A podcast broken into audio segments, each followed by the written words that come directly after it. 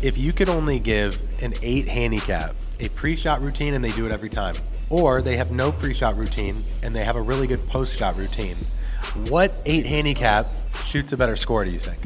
I'm gonna go pre, but I'm gonna cheat on this. I'm gonna cheat.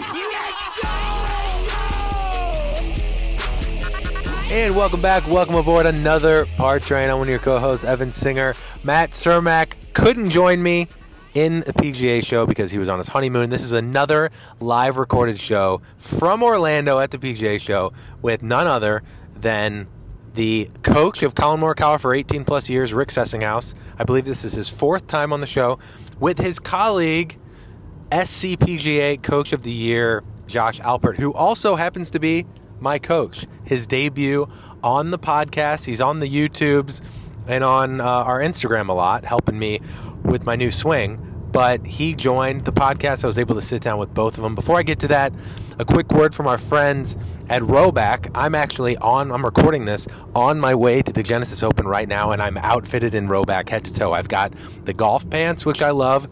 I'm wearing the army green hoodie, and I've got a vest over it. You want to talk about casual comfort and warmth. My brother's rolling his eyes at me right now. Actually, no, he's impressed. He's looking at the outfit right now, wishing he had some himself.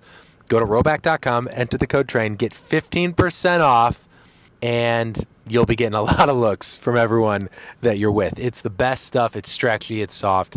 Thank you to Rhoback, as always, for supporting the train. Okay, this episode of the podcast with Rick and Josh was super fun, a bit shorter, but it explores this idea of is it mental or is it physical? How everything kind of flows together. We kind of talk about all of their work with PGA Tour pros to juniors to me and the effects that physical happens on the mental that the mental has on the physical and vice versa. So if you're wondering, do I have a mental issue or is this in my swing? This is a great episode for you. So thank you guys as always for hopping aboard the train.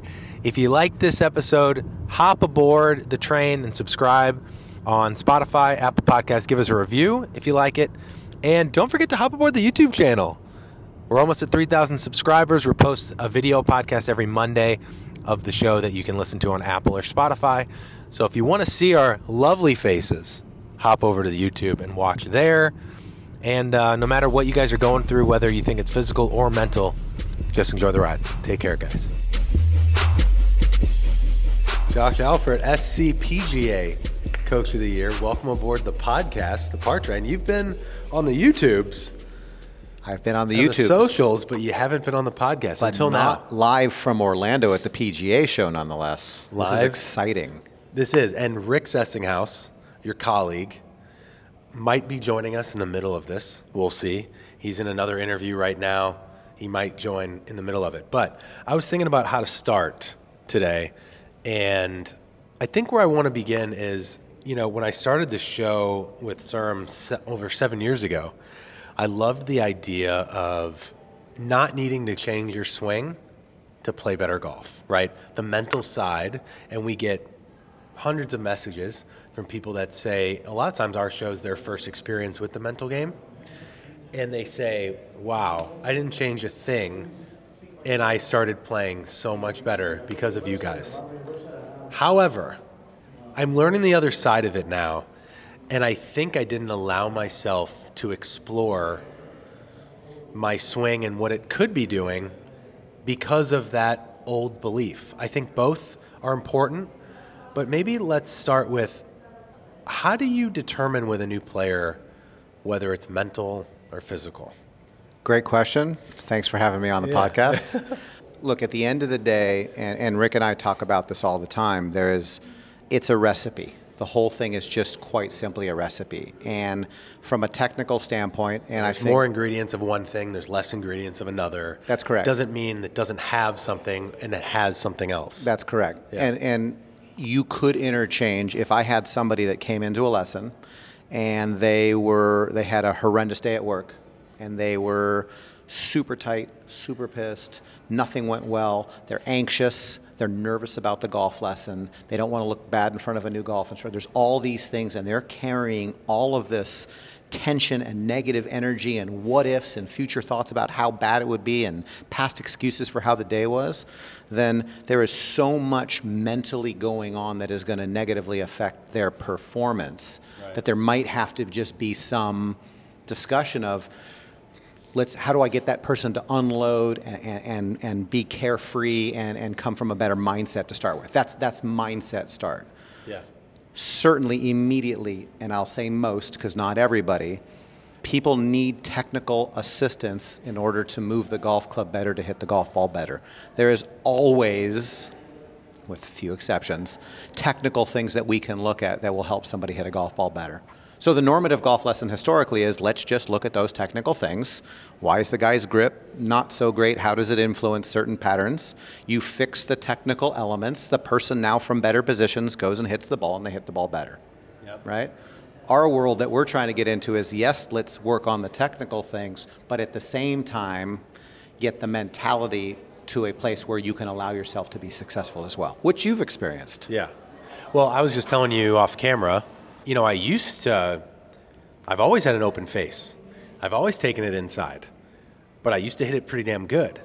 So maybe that's a good reminder of the ingredient list too. Sometimes your ingredients change. Sometimes the amount of an ingredient changes. Sometimes the recipe gets a little off. And you wonder, well, wait, it can't be my swing because I used to hit it good. But you also have to understand what was true at that time. And I told you I had a ton more confidence at that time. So I was swinging um, much more aggressively. I was closing down the face much better. So it's okay to have an open face if you know how to close it down. Now, maybe that's not the best thing to time, and maybe it's not the most consistent thing. But, you know, to get down to what I was, a five handicap at one point, it worked for me, right? But I think now what I'm hoping this conversation guides our passengers on the train right now is you got to ask yourself though where am I at now? And you said yourself the body's a weird thing. Um, so maybe if something feels off one day, it's it's not about reinventing or fixing. But if something is coming up over a long period of time, and there's a difference. That's a difference, right? Absolutely. And, and again, I, and I think it's interesting, you know, we talked offline about your experiences always being pre, you know, maybe pre-lessons and, and even during, yep. that you are somebody who opens the club more than probably if, if, we, if we had you on video and the Golf Association of America was looking and people were weighing in on we Kahoot should test it here at the PGA show to see that how much you, I open it. You open it too much, relatively, yeah. and you therefore close it too much, but you were good at one point at doing both of those things and match them well enough to play to a certain level.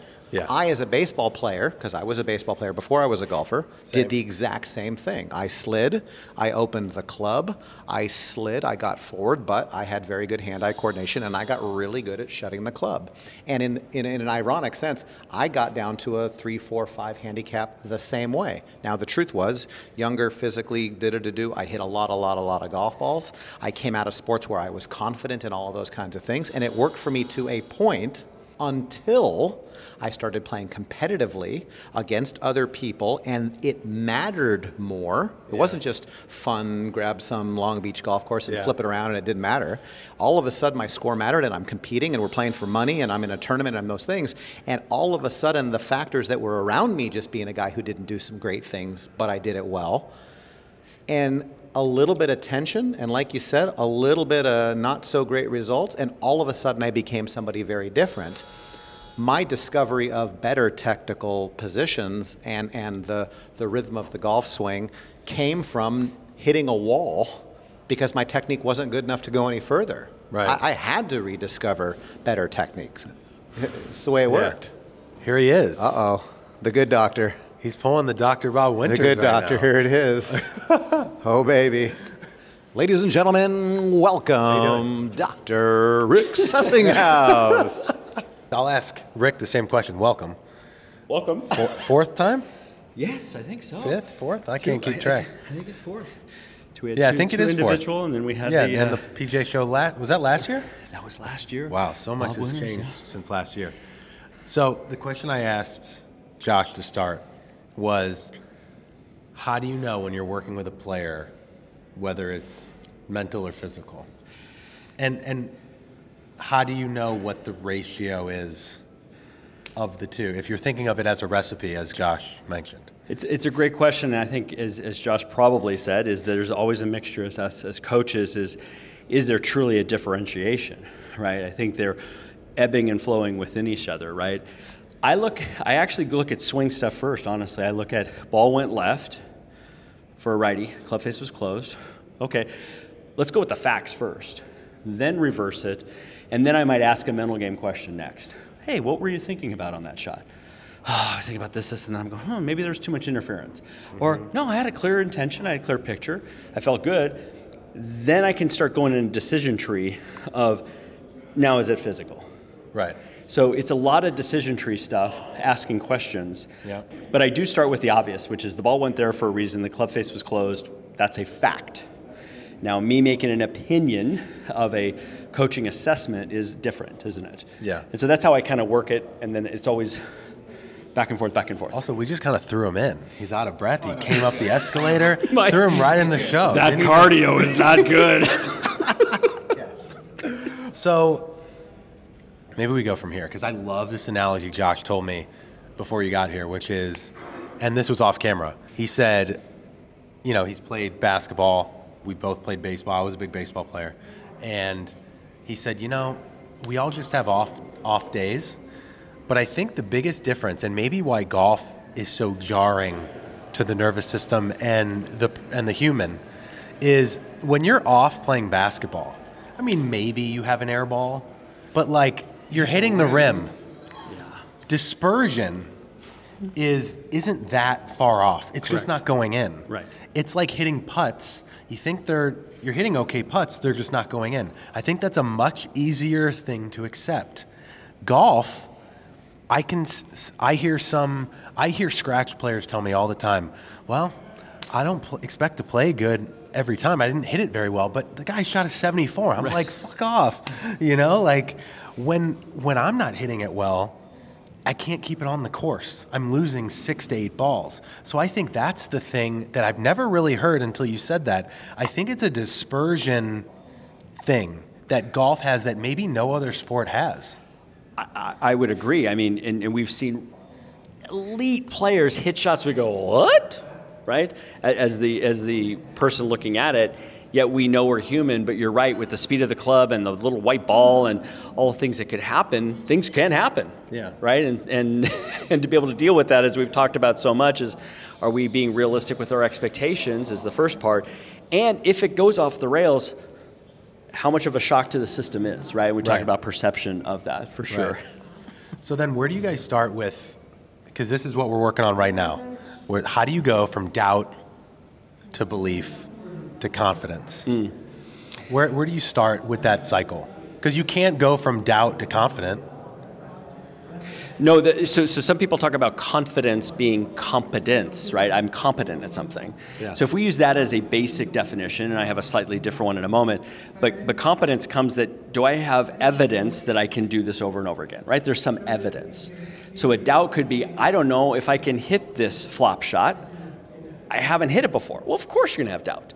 Now you hit one out of 10 and two out of 10, and there's a certain part where you go, I think I know how to hit a flop shot now. Right. Right? So now we might have a belief, I'm not saying full confidence, that I actually have that shot in my toolbox. Yeah. When we now do it enough times, there has to be some evidence. I totally get it. This is not about positive thinking all the time. That's where I look at it is, is that let's identify what's the doubt on. Is it doubt on mechanical? I don't know if I can do the mechanics, right? Or I think I can do the mechanics, but I am still so scared of that ball going over there. Right. And now the interference is, it's truly a trust issue and a detachment issue to allow yourself to go go do it. Why do you guys think that the bad can feel like forever, but the good can come back in an instant? You see it on tour all the time, right? Someone misses five cuts in a row, and then they win. Now, obviously, that's a tour player. It might not be that far off missing cuts, right? But what I've learned is I've struggled for over a year, and I've gone through many stretches where you catch a feel, and suddenly competence maybe rises, and confidence isn't that far away. So I say that maybe for the person listening that's like feeling really lost right now because I've been there, I'm still there, but like I think I'm my moment of hope and my faith is sometimes you can struggle for a year, but you start to gain a few, you start to do a few things better. You start to get little moments of confidence. You start to see little moments of evidence. And then out of nowhere, maybe you get confidence. But I would say some of that also comes to intelligent practice, shall we say. And let's go back to the basketball thing just because you said it.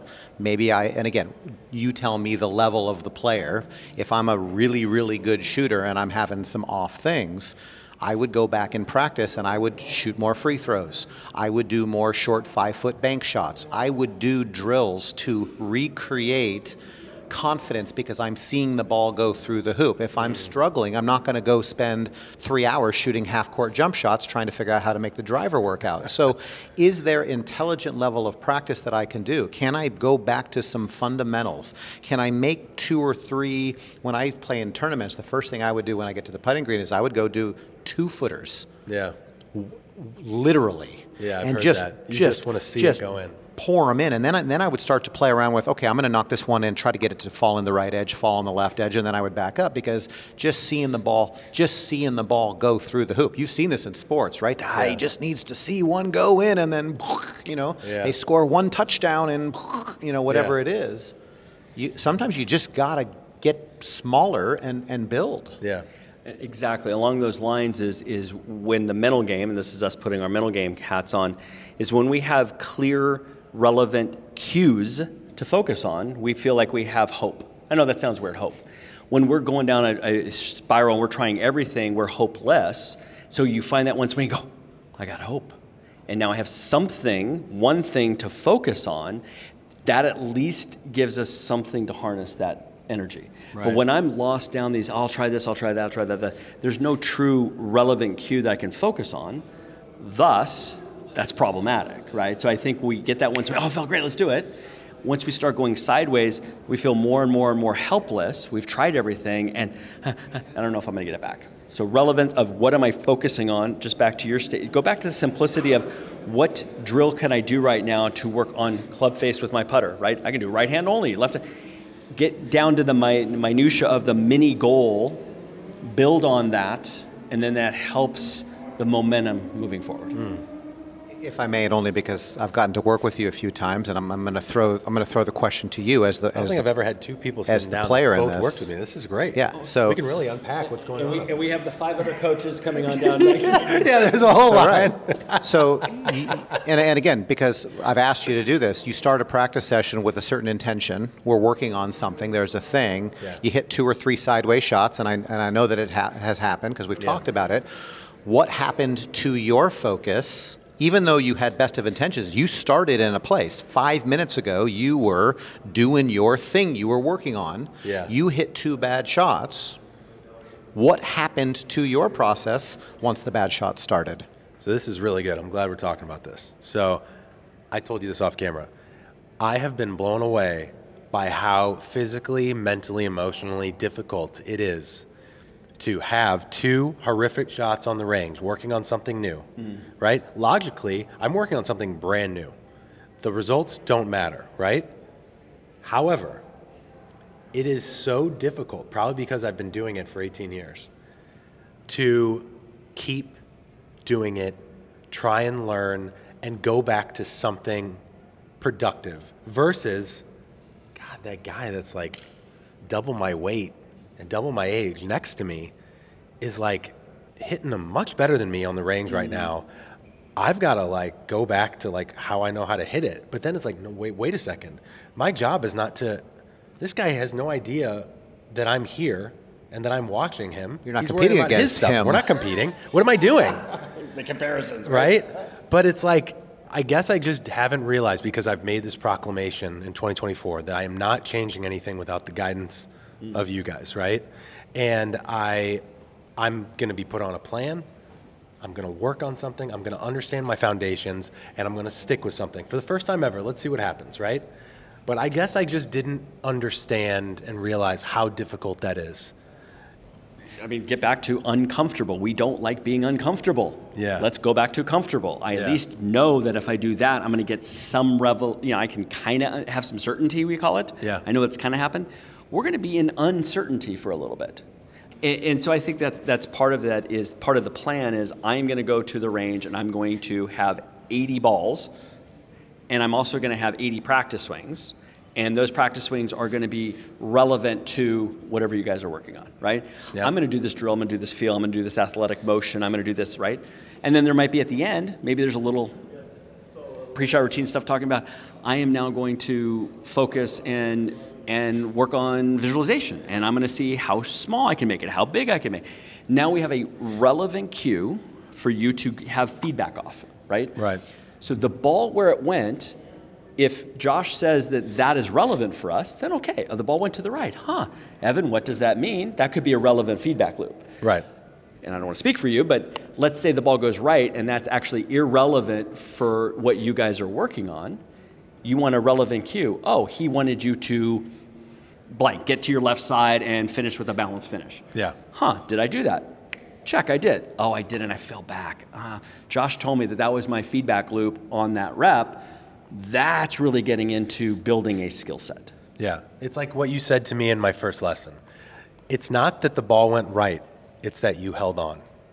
So the next swing, Well, and that's that's what we're talking about. So, like in that situation, and this is what, and this is that differentiator. You hit a ball right, and this is what we talk about at Flowcode all the time with respect to post-shot routines.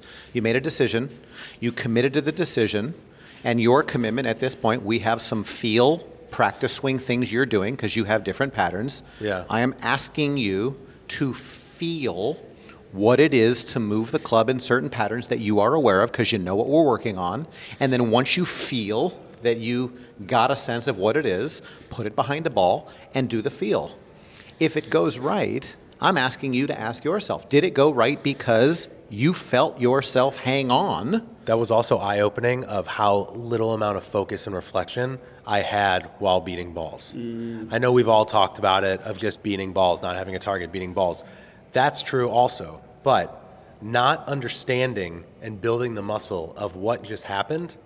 If people did a range session, and I'm still working on this too, where I just got clarity on what I did or what I didn't do, that's probably a stronger muscle than whatever I'm building in my swing. That goes back to the mental versus physical thing. But that's a really valuable thing, is what I've learned in the last month. Well, it's kind of funny, even just coming back to your first questions, right? Physical, is it physical or mental? Even just in that moment, you were intending to follow through. You, we did drills where you felt your, let's just say for this example, I'm holding the mic with my left hand, you felt your arm naturally freely rotate, which would not make it go right, right? Yep. There's some sort of release pattern that's going to move it at least a little bit left or, or not way right. But then you did a shot and you absolutely felt that that hand stayed open. We went to the video and we could see you blocked it. Yeah. I'm asking you, and this is the, such the amazing part of it. Did you hold on because you weren't focused and you got distracted off of what you were doing, and therefore something that was a mental thing that created it? Or did you just try to hit the ball too hard and it was a physical mistake? You've got to know which one it is. Right. All right, stay seated. The train's going to make a quick stop. Keep those seatbelts fastened. Just a quick word. I know you guys are loving the podcast. I appreciate all the support. We love all of the new listeners we're getting month over month.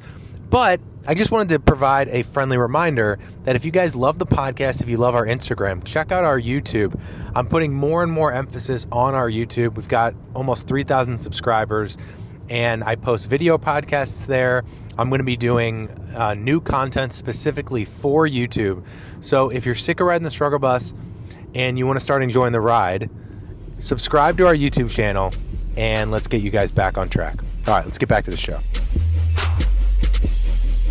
This is kind of a silly question, and you guys probably don't want to answer it directly, Oh, we like silly but I'm going to ask it anyways. We get to enter indirectly. Hypothetically, Yes. if you could only have I would hit the ball further. an eight handicap, let's say, That's, that's hypothetical. That's very realistic.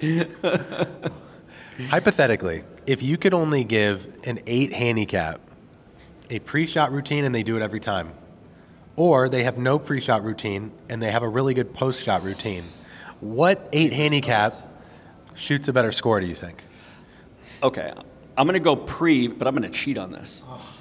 I'm going to cheat. He's Here it giving is. me a, he's giving Here me a fake answer, isn't he? Yes. So part of the pre-shot routine we talk about Flowcode is setting an intention for the the emotional state we want to be in in the first place. So I am getting to the ball, and my pre-shot routine starts with, "Oh, I'm calm. I'm focused." That kind of takes care of the last post-shot routine, by the way. So I'm kind of cheating on you a little bit. Okay. so I'm, he starts common focus and then doesn't get common focus at impact. Okay, hey, hey, hey. So pre-shot routine, I set an intention to be and focused, which now, in a way, transitions me from the last, uh, uh, last to here, right? Then at pre-shot routine, we have to make good decisions. We have to pay attention to our environment. We have to have pay to attention to our gonna 100%. Yeah. So I'm still going to go with the pre, but notice that part of the start of the pre is checking in. We always talk about internal awareness. Check in with the internal awareness. If I'm still hot because of the last hole, you now in your pre-shot routine could do something about that also. Josh? Yeah, I would say, yeah, definitely. The the the pre-shot, if I'm answering the question, they're both important. Yes. Yeah. Uh, is the distance that you hit the ball in putting or the direction that you hit it more important? In my book, the distance that you hit the ball is more important. I misread a 25 footer by three feet. I hit it the right speed. I've got three feet left. I smash the ball past the hole. It could go 10, 20, 30, 40 feet by. If I have distance control with putting, that's more important than direction. You have to be good at doing both if you want to make Yeah. a putt for sure, right? Yeah. I would choose one over the other. Pre-shot is how are you preparing yourself to hit a good shot? So the way you're thinking, the way you're feeling, the way you're seeing things, the conversation in your head about willing yourself towards success, focusing yourself on the relevant cues. That pre-work before the moment is more important than the reflection afterwards, all being equal. The reason I ask is because I sense that the majority of people listening probably have either heard pre-shot routine or spent more time on pre-shot routine than post. But it's just interesting to think about how the lack of a post-shot routine can bleed into a pre-shot routine and get and make me totally abandon my pre-shot routine. Exactly. Because we saw that on my playing lesson. Correct. Right? The first thing I do through struggle is I rush. I don't think about what I'm doing because I, I don't want the doubt or the nerves to get in. So I rush through it. And Cermak, my co host, we played together. He's like, Did you even think about the wind? I was like, I didn't even think about the wind. Mm-hmm. Or what were you thinking about with the miss right there? I was like, I was just thinking about hitting it left. Or whatever the example was. I I wasn't I think lack of focus is something that I didn't expect to happen through struggle, I guess is the main takeaway for me.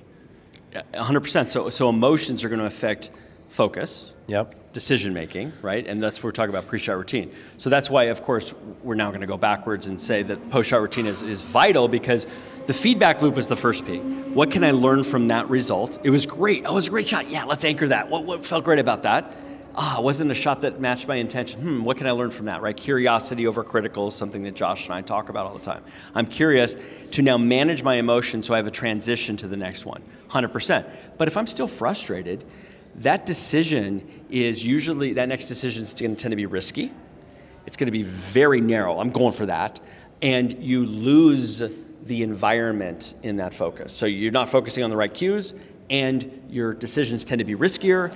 Thus, we have a, a bad combination. So that's why we always look at this big performance loop, is that all is interconnected. Yeah.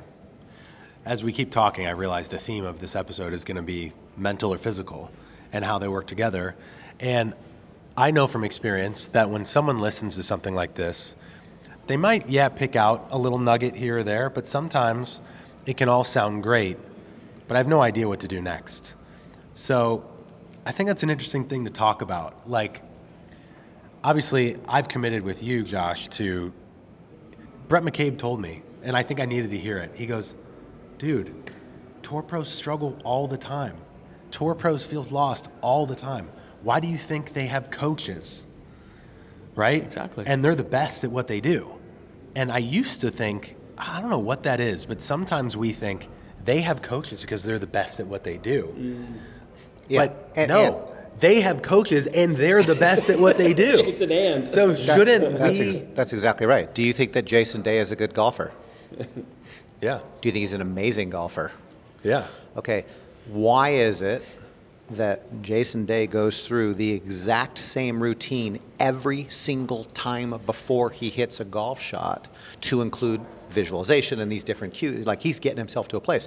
Why does Steph Curry every single time he shoots a free throw put the mouthpiece a certain way, do do do some thanks, get the ball on a little thing, and Kobe, you know, even as a Warrior fan, I just wanted to say that I'm a massive Mamba fan, and that goes against, I know, the team traditional, but but I am uh, such an admirer of who he was as a player and a person, Yeah.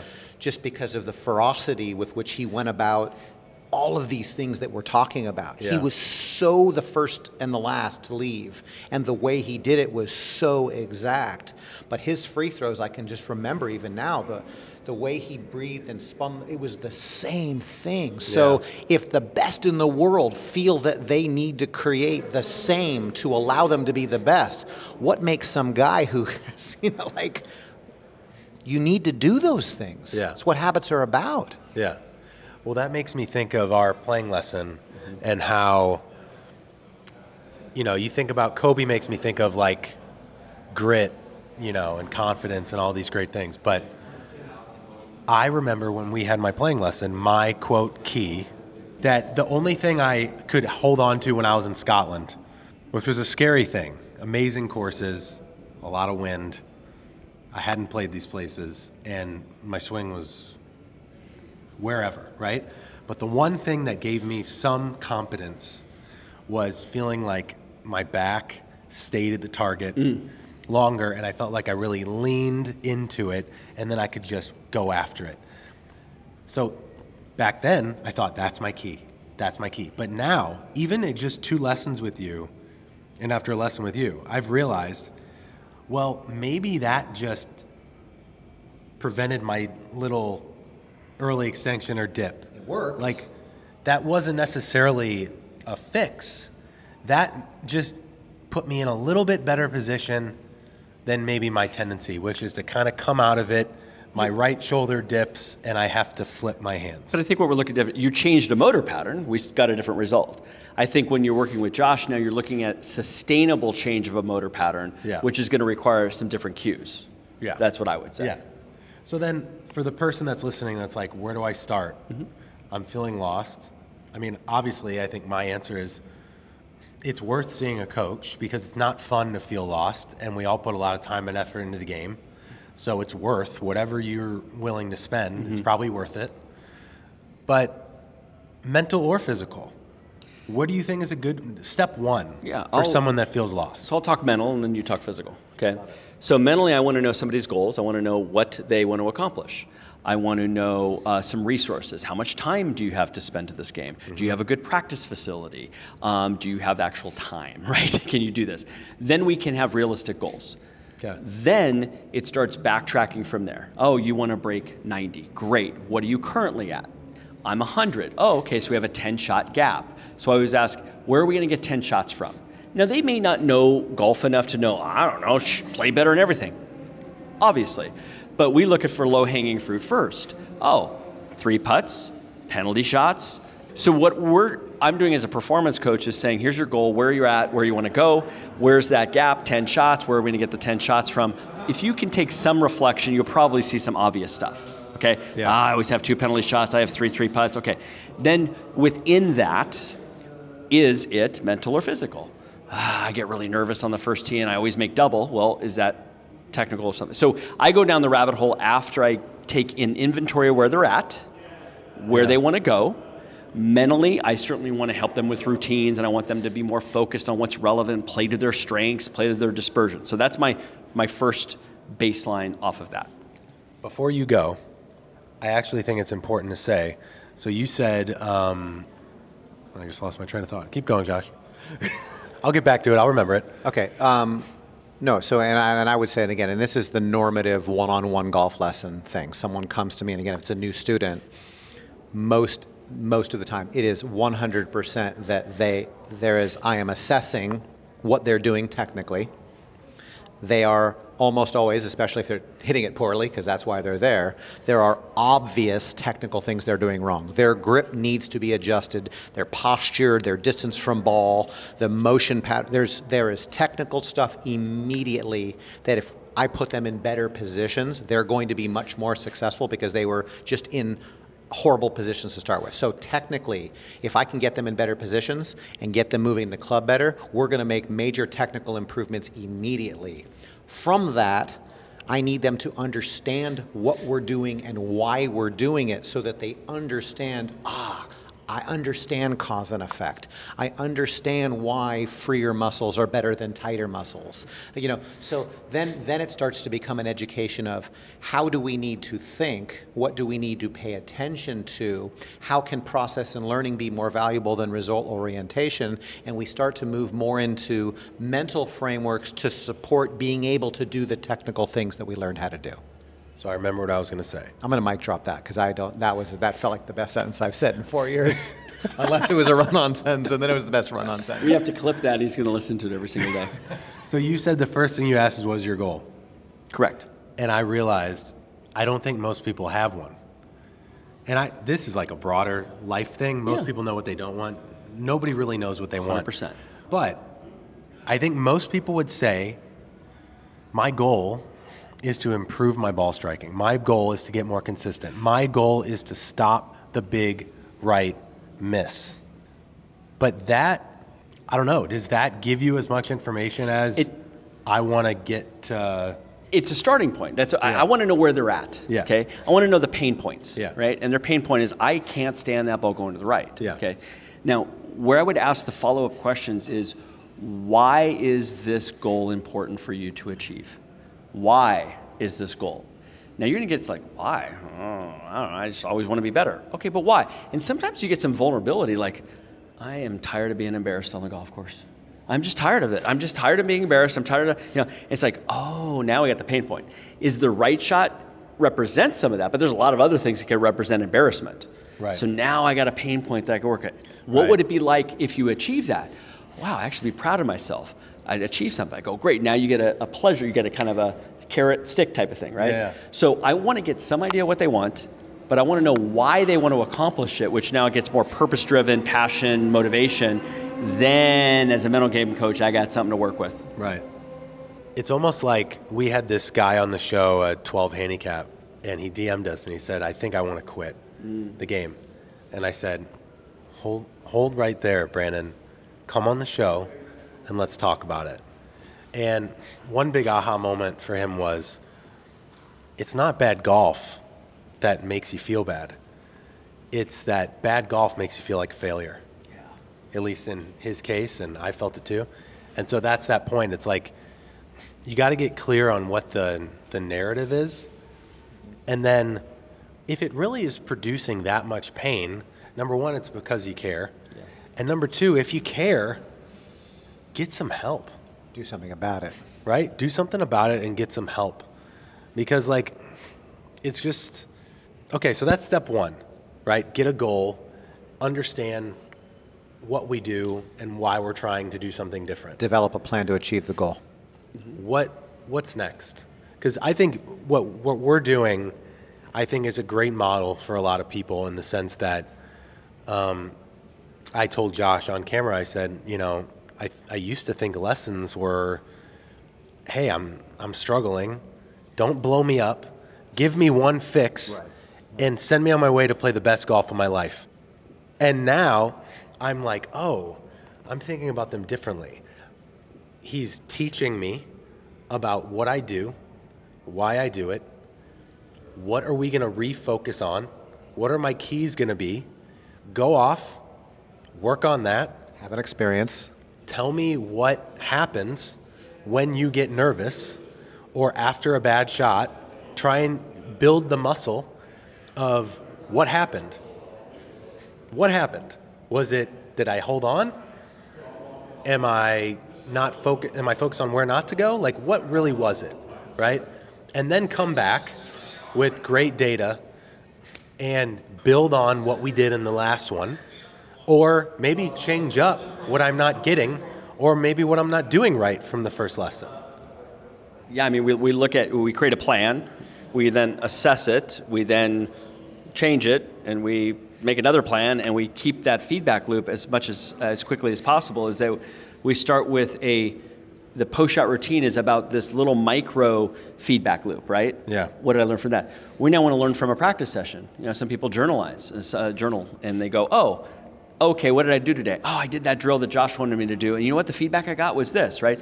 And now we're interactive with the learning experience. If you ask those questions, those feedback questions, you can improve performance much more than just as we know banging balls and then afterwards going up nothing fixed but, Yeah. but were you paying attention to the feedback were you paying attention to what josh wanted you to focus on was there a good way then we shrink down that learning curve quite quickly i believe so it's always plan assess you know replan back and around and around and sometimes we're impatient so you're right I, so I've had plenty of people throughout the years, Rick, all I want you to do is minimize my slice that goes 50 yards that way, 20 yards. That's all I want. I'd be happy. We may do a quick fix, right? And they go, thank you. I may never see you again, but thank you. Yeah. but we achieved what their goal was. Right. You have more, you know, you have bigger goals than I just want to stop slicing a ball Yeah. or pushing a ball or hooking Yeah. a ball, right? So Yeah. be clear on that because then that develops the plan. I think that kind of changes maybe how people might view lessons. And of course, there's a financial aspect to it. But again, like, if you care enough to get really, really pissed, mm. then you probably care enough to play really, really well. So, you know, I guess to me, the takeaway after two lessons and a playing lesson and all of our discussion is there is no such thing as a quick fix in anything. So if you really care about something, it's going to take some effort. Do you guys believe in getting worse though before getting better? It could happen. I mean, again, But it doesn't have to happen. Oh no, it, no. I, I would, and, and again, I, in my experience as an, inst- most people an are afraid of instructor, I feel right? like a lot of the people, and again, th- this is a wide swath, so I don't want to categorize, but someone comes to me because they're not playing well, and really quickly, I'm identifying very quickly they're doing three or four things that are absolutely killing them. Mm-hmm. Guy's got a stick in his left elbow. He's got a rock in his shoe. He's got all these things. He's uncomfortable. I take the rock out. I do this. I do this. I do this. Now all of a sudden he doesn't have pain because I took the pain away because he had pain. I didn't. So it wasn't like I'm a rock star. He had things he was doing that were absolutely detrimental to his process. I removed those things and he felt way better. I would say more often than not, they get better. However, it's only lasting when they understand it and are able to do like what you said where they're able to perpetuate those things versus it just being a quick fix. Oh cool josh made me feel better. I now don't have the discipline or awareness to continue those things. Then they can go in any direction that they want to go from that moment. But if they were Yeah. if we could stay in that moment and here's where the mental comes so far. Here's what we did physically and this is why you're better physically. What are we going to do mentally to make sure that you're able to sustain that is a larger discussion and it takes time it's habit forming real quick and i don't mean to do this sir i have to at the pga show 2024 i have to go i appreciate your time here. and i will see you soon Thanks for being here. I got one last question for you, and we'll get you out of here. So, so, so real Keep quick, going. real quick on that. Um, when you said when the, I think you said something about when the outcome's bad or we get worse, right? Yeah. How are we defining worse? Just the ball flight, right? Ball flight, yeah. Ball's not forward. And what we say from a growth mindset point, do you did you learn more about your cause and effect? Did you learn more about your swing? Did you learn more about what you can do now? Right. To me, that's the success successful hour. For sure. I'm with Josh. I feel that we can make change that's going to help you better in an hour, yes, but we have motor patterns changes where we have now inconsistencies of timing and stuff like that. But if you leave going back to the hope, I've got hope because I have these two things that I know are going to help me. They didn't necessarily work in the last 20 minutes because I didn't see the ball like, do it, but I know it's going to work because I trust my instructor. I got that feedback. Yeah. To me, that's a, still a great experience that made me a better golfer Yeah. that instant feedback of the ball wasn't aligned yet. Yet. Yet. Yeah. Yet. That's a great yet is the key word. It's growth that's mindset, exact- baby. That's exactly how I feel. Yeah. Um, last question for you. Do you think in most cases, like over 95%, because there's always that golfer that has no idea what they do and they're a really good player. And sometimes knowing what you do can bog down what you do. But do you think in most cases, for the amateur player that's not a premier player, would benefit from knowing what they do? 100%. I loved how you, you framed that. So sometimes in a golf lesson, uh, and this is the swing coach in me now talking, I'm going to show what's working in a golf swing. Hey, I love your posture. You know, you had Mm. That's a good, good. good balanced finish. Most people don't talk about Okay. what's working well. Well, because uh, be honest, we're very vulnerable taking a golf lesson. Yeah. And you're like, oh crap, how many things is he going to tell me I got to work on? I want to reinforce. Here's doing some really good things. I've had some people who are perfect in posture and grip, and I go, I'm not going to change anything. Oh, phew, I thought you were going to change my grip. Right? I'm, I'm trying to make them like Yeah, at yeah. ease, like, and then I might work to, oh, do you understand why that ball is going the right? We have this going on, and then we're going to now be a coaching environment. So I want people to understand that. Um, there are some good things happening. And sometimes, and I know you're working with Josh, sometimes it's just the ah, the tension level or lack Yeah. thereof or the Yeah. tempo. You swing your best at 80%. Oh, yeah, every now and then I want to grab it a little more. I got to get back to 80%. So we want to anchor those great shots in, in, in simple forms, but I think a coach could also help identify what is good in your game. Right. And at least, I think the thing that I've realized in regards to a stress thing is there is so much less stress in not searching mm. and not trying to find a fix and not having an answer. The f- even if I mean, by the way, I don't really shank the ball. And before I left for the PGA show, I shanked like 15 in a row. I almost turned my hat around and I had the whole tin cup thing. Right. And I'm like, what is happening? I'm supposed to be.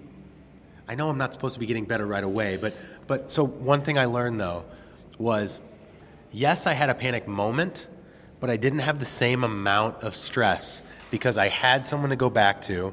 And then when we talked about it, it made sense because I'm trying to do something on the downswing that I used to do with a different grip and different position at the top than I've ever done. So I'm not matching up Exactly. which maybe tells me I'm doing something better in my backswing. And I just need to learn how what my matchup is now. That's a great way to put it, right? That matchup, it's feedback loop, matchup wasn't there. I'm going to change a few things there. But four Um, months ago, I would have panicked. I, I, I agree, and and I'm not saying that seeing a shank, it will there would be a shock to the system. It is with everybody. Yeah.